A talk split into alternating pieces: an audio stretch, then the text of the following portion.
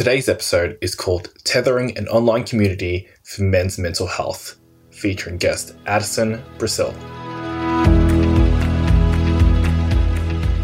All men attempting to grapple with anxiety and depression need a place to go to for support. Addison Brasil has focused his energy on building Tether, an online community for men to seek the help they need. What I admire is that the work that you do comes from an authentic and loving place. Are you able to share what inspires you to be an advocate for men's mental health? Yeah, absolutely. One thing I always find myself saying is that I never really had any intention of working in mental health or exploring it professionally at all. But in my 20s and, and when I was kind of coming to the decision of what I wanted to do with my life, I experienced three very pivotal life experiences. I lost my brother to cancer when I was about 20 years old. And then three years after that, I found my father after his own suicide, which really opened up my mind just completely to the world of mental health and how necessary it is. I kind of from there went on to explore every way possible of still being here and enjoying my experience and learning to thrive, finding every mental health tool I possibly could. And on the cusp of celebrating that I had done that for myself, I was in a really bad accident here in Los Angeles that, that killed a dear friend of mine and left me relearning to walk and sort of making sense of the world again. And at that point, I kind of describe it as a ground zero and just as if you were trying to run Windows on an Apple computer. I just, the operating system no longer worked. And in order to overcome what I had been through, I really had to start over and attach a lot of meaning and purpose to how I moved forward. You were quite young when, when all this happened. How old were you when all this happened? So when my brother passed, I was 19, and then it was about four years later when my dad passed, I was 24, and then the accident happened. I believe I was about 29. So all through my 20s, which anyone going through their 20s knows that it's hard enough to figure out what to do with your life and, and build your life and, and all that stuff. So to have these three really comparative and complex grief process that's centered around trauma happening at the same time definitely made mental health such a, a primary focus for me, whether I liked it or not, to be honest. Yeah. I can sympathize with with losing someone to suicide. One of my friends, she she committed suicide before she was about to turn 25. There's just so much was going on, work, relationships. It just became too much and ended up becoming an advocate for women's health as well as men's mental health too. So I'm so grateful that you're speaking about about this more and and going on podcasts and writing about it. I also read your your most recent article that you, you posted yesterday. Oh, thank you. And and yeah, I mean, I I think that then you'll know that there's sort of this imprint that's left on you and there's something for me that can only be filled by really trying to solve part of the problem that leads to the suicide statistics and just the mental health challenges in general. I find a lot of purpose and meaning in being a part of the solution when I couldn't necessarily be a part of the solution specifically for my own father. I can be in a in a bigger way, and as I'm sure you've started to notice in doing this, um, and I've definitely noticed in building tether and um, which i'm sure we'll talk about you know in building tether and then starting to share my story like you said with the article is there really is so much of a community around this and what i always thought had to be such an isolating process dealing with grief and the mental health challenges that that come with it what i always thought was so isolated and individual can actually be something that you can do alongside an entire community and I think that's been my biggest takeaway is just in realizing that getting rid of that isolating lonely factor because the experience is lo- lonely enough. When were seeing your dad growing up, what did you feel like he needed that he wasn't getting? The main, in retrospect, of course, the main thing that I really am able to look at is just the privilege my my generation, even in a sense, my inheritance was when my dad passed was was taking on and prioritizing mental health education. I mean, I would just say that it didn't really exist. It wasn't something that it wasn't something that was known and not talked about or dismissed as not manly or anything like that. But it certainly wasn't something that he was brought up to learn to prioritize and to nurture and to check in and even to track.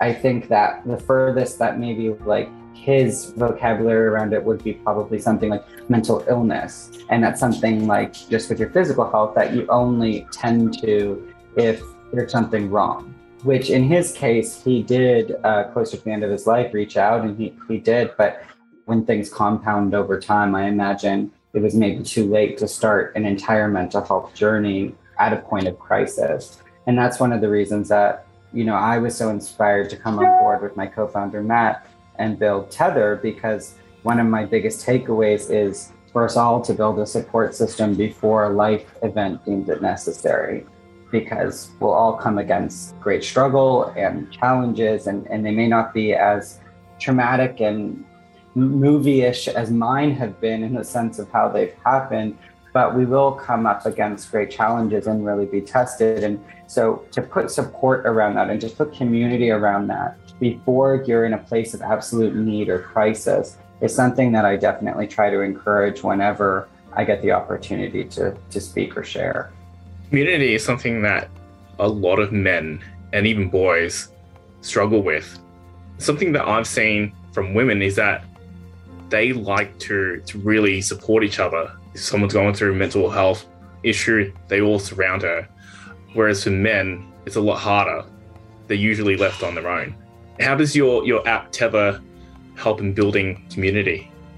Yeah, I think what's different is one, we've created a safe space specifically for men. So there's no question of whether or not it's inherently masculine or not to show up in that space, because obviously it's it's a home for men to start to partake in their emotional fitness journey, to get in the arena, to make mistakes, to share, to find comfort. That's all there. In addition, everybody on there is a peer. So there's no hierarchy. There's nobody getting a diagnosis from being on there. They're able to be the expert of their own experiences and show up there. And I think one of the most exciting parts about my job in building the brand and trying to create impact is figuring out what the barriers are specifically for men and how we can adjust things to make it more likely that they're willing to activate within a mental health community that's where like my passion really comes in. And i think for men one thing that both the research that we've seen and, and we've seen in our own experience with tether now over the last two years is men truly respond to modeled behavior by other men that they trust.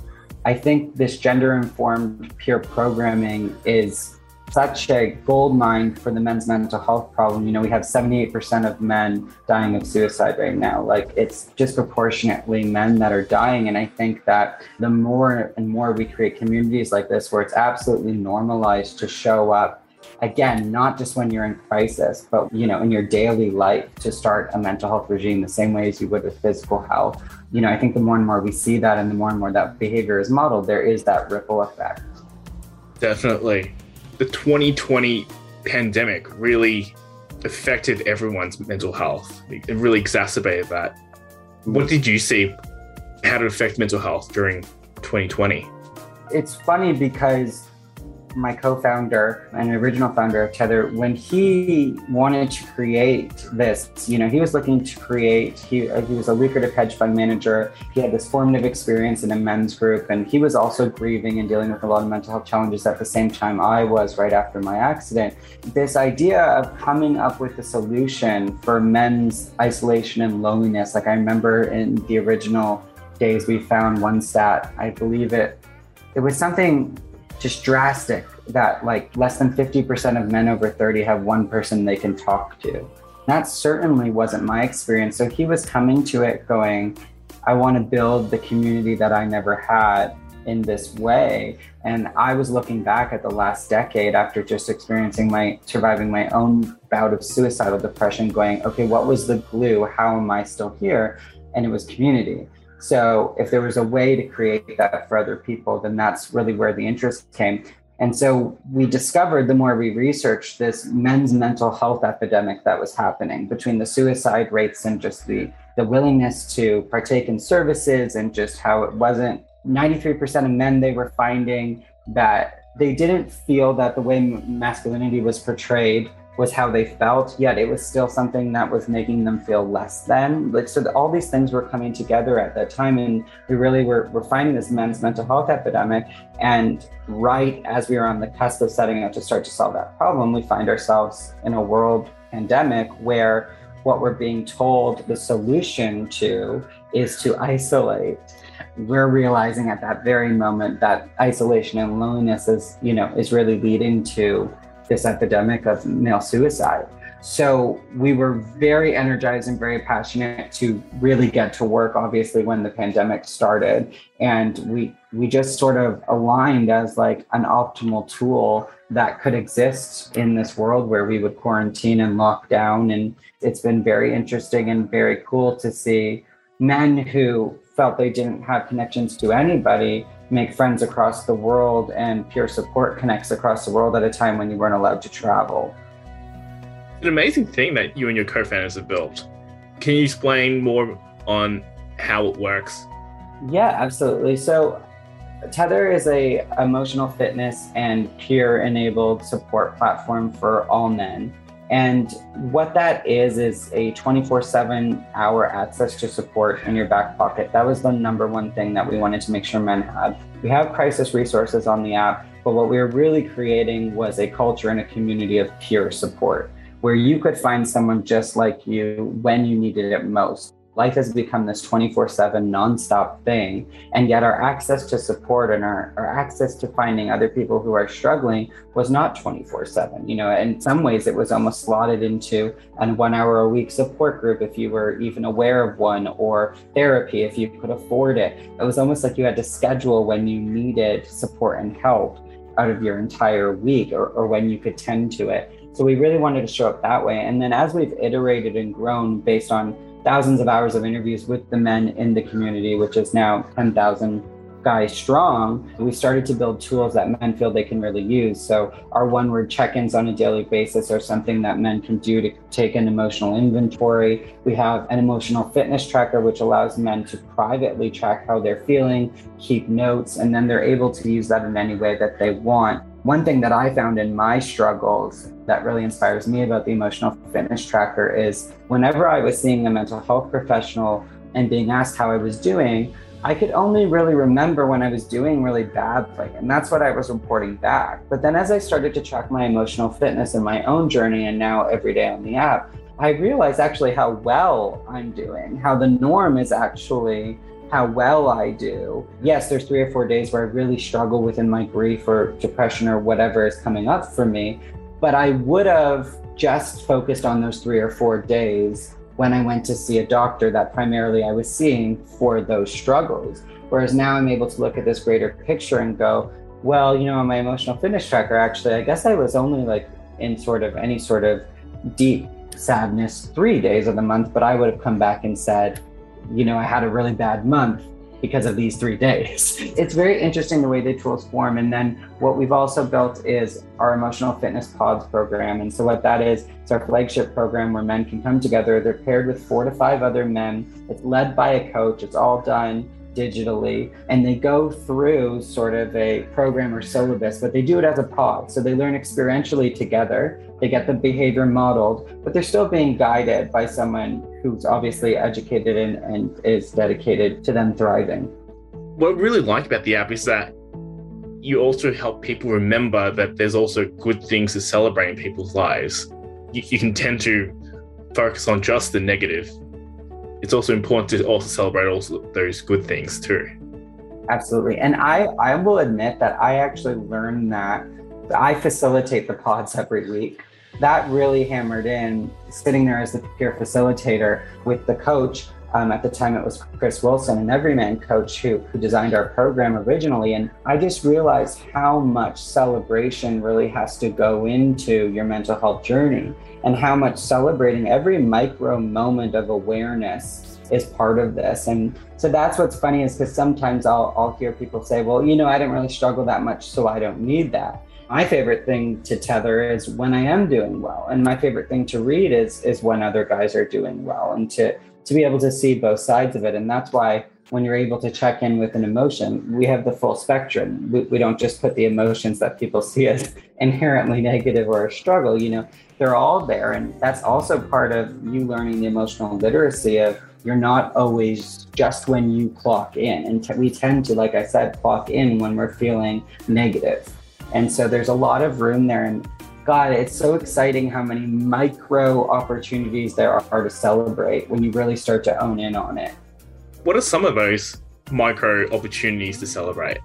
I think a lot of us, we have this thing where we either did it or we didn't do it, right? But there's this whole middle point of when we become aware of our behavior and we become aware of how we take care of ourselves. I will celebrate like my favorite football team just won the Super Bowl now when I realized that I had, let's say, a tinge of loneliness mixed with fear and instead of doing one of my old learned behaviors to do that, I was just aware of it in the moment. Like that little micro celebration is such a huge wedge in my own well being to be able to stop, acknowledge that, and then not need to be fixed. It's just about honoring, right? That's my biggest thing, as I always say, especially when it comes to grief or mental health. It's not something you fix, it's something you honor and you do it daily. There's no retreat, there's no flash sale. Like we're doing this for the rest of our lives. Whatever comes up, you honor it, right? So it takes away the weight of the problem or the challenge needing to be fixed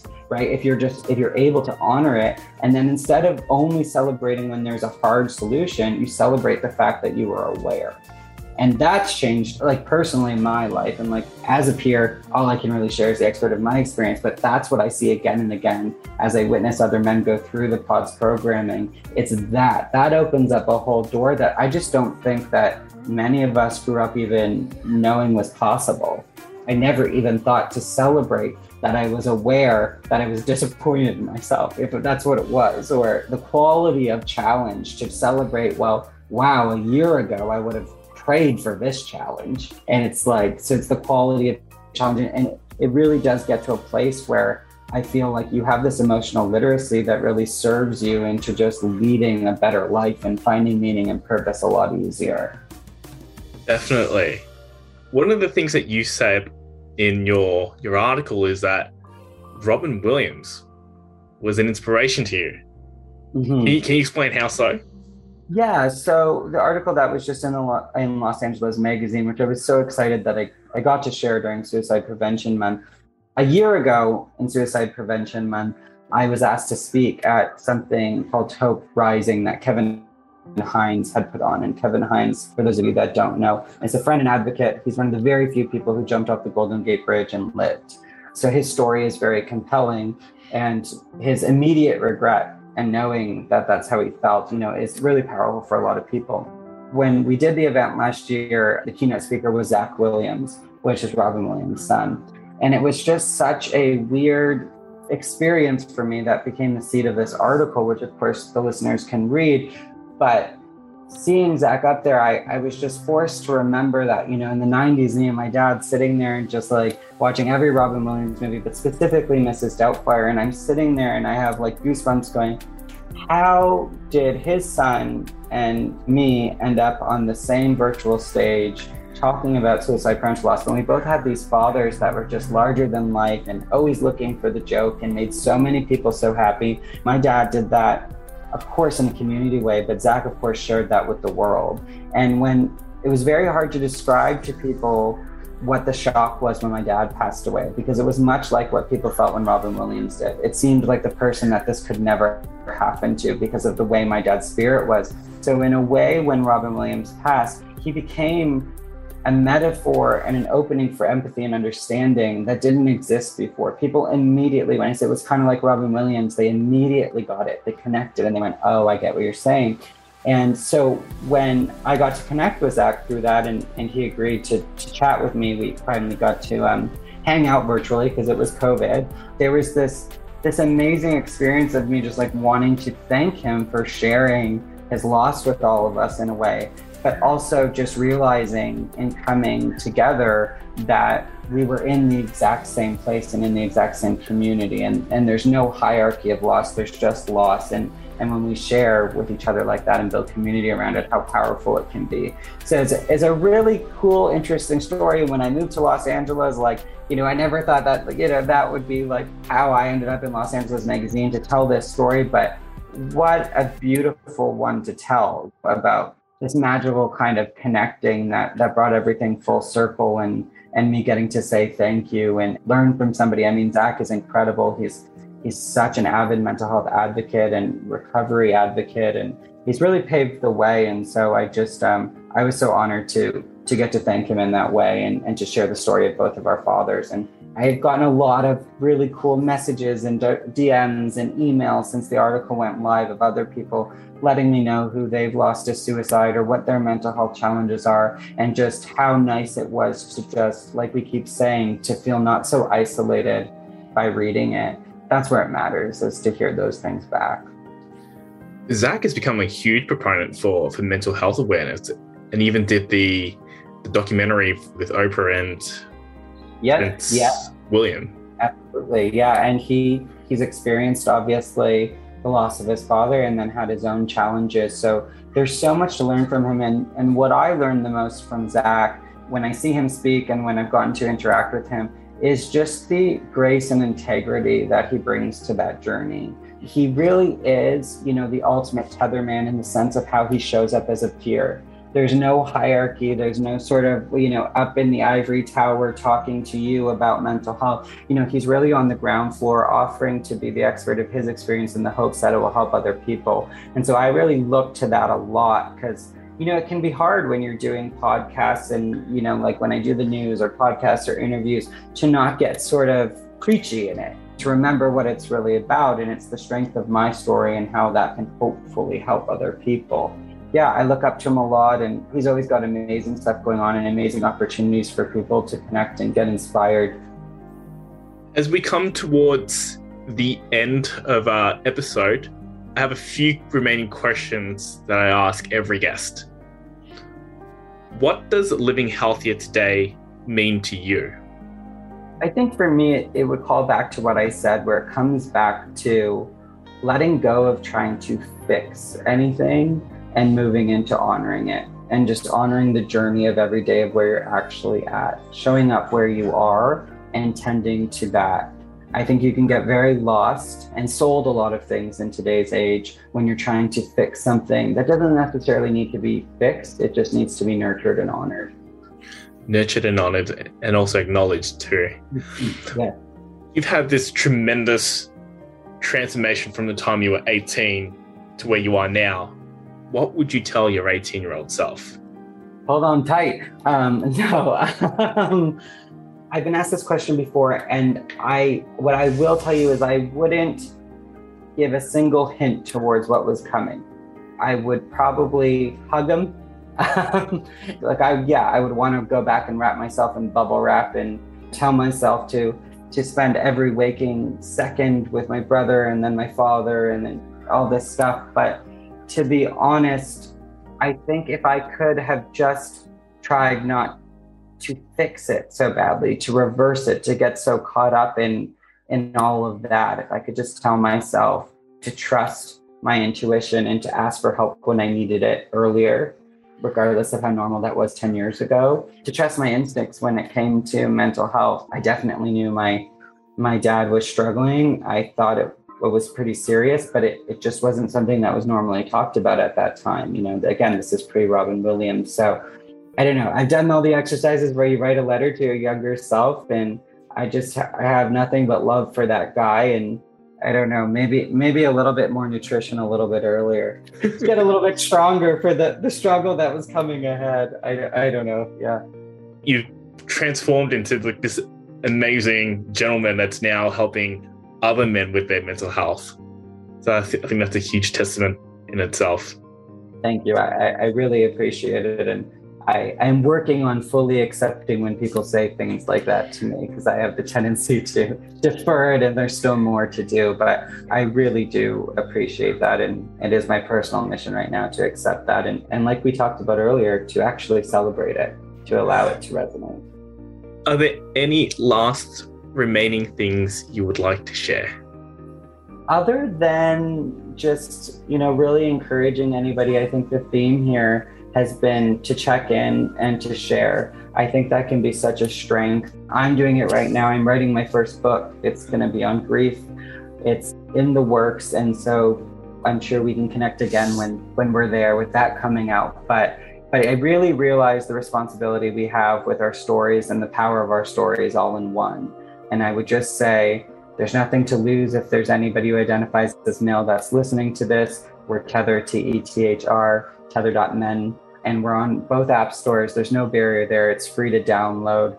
And there really is a different world and community that didn't exist before. It didn't exist for my father to reach for, it didn't exist for me to reach for in my suicidal depression, but it exists now. And um, I just hope that everyone joins us because the, the more of us, the stronger and the more normal it gets. And, and we uh, hopefully start to really take down these numbers when it comes to men's mental health.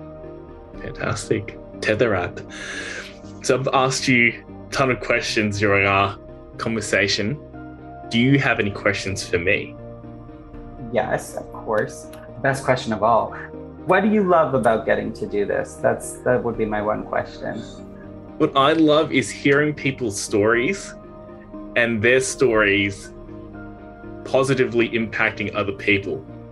And that's mm. that's what I love. It's just stories that can help people at scale.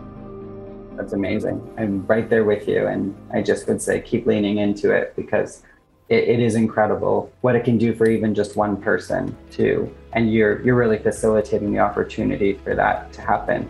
So thank you for what you do as well. Having faced a lengthy battle with mental illness himself, this issue is extremely important to Addison's heart. He hopes to combat the idea that men suffering from ailments of the mind are less masculine. Studies have shown that 75% of men admit to feeling anxious or depressed, and Addison has designed an outlet for these men to finally seek the guidance they so desperately need.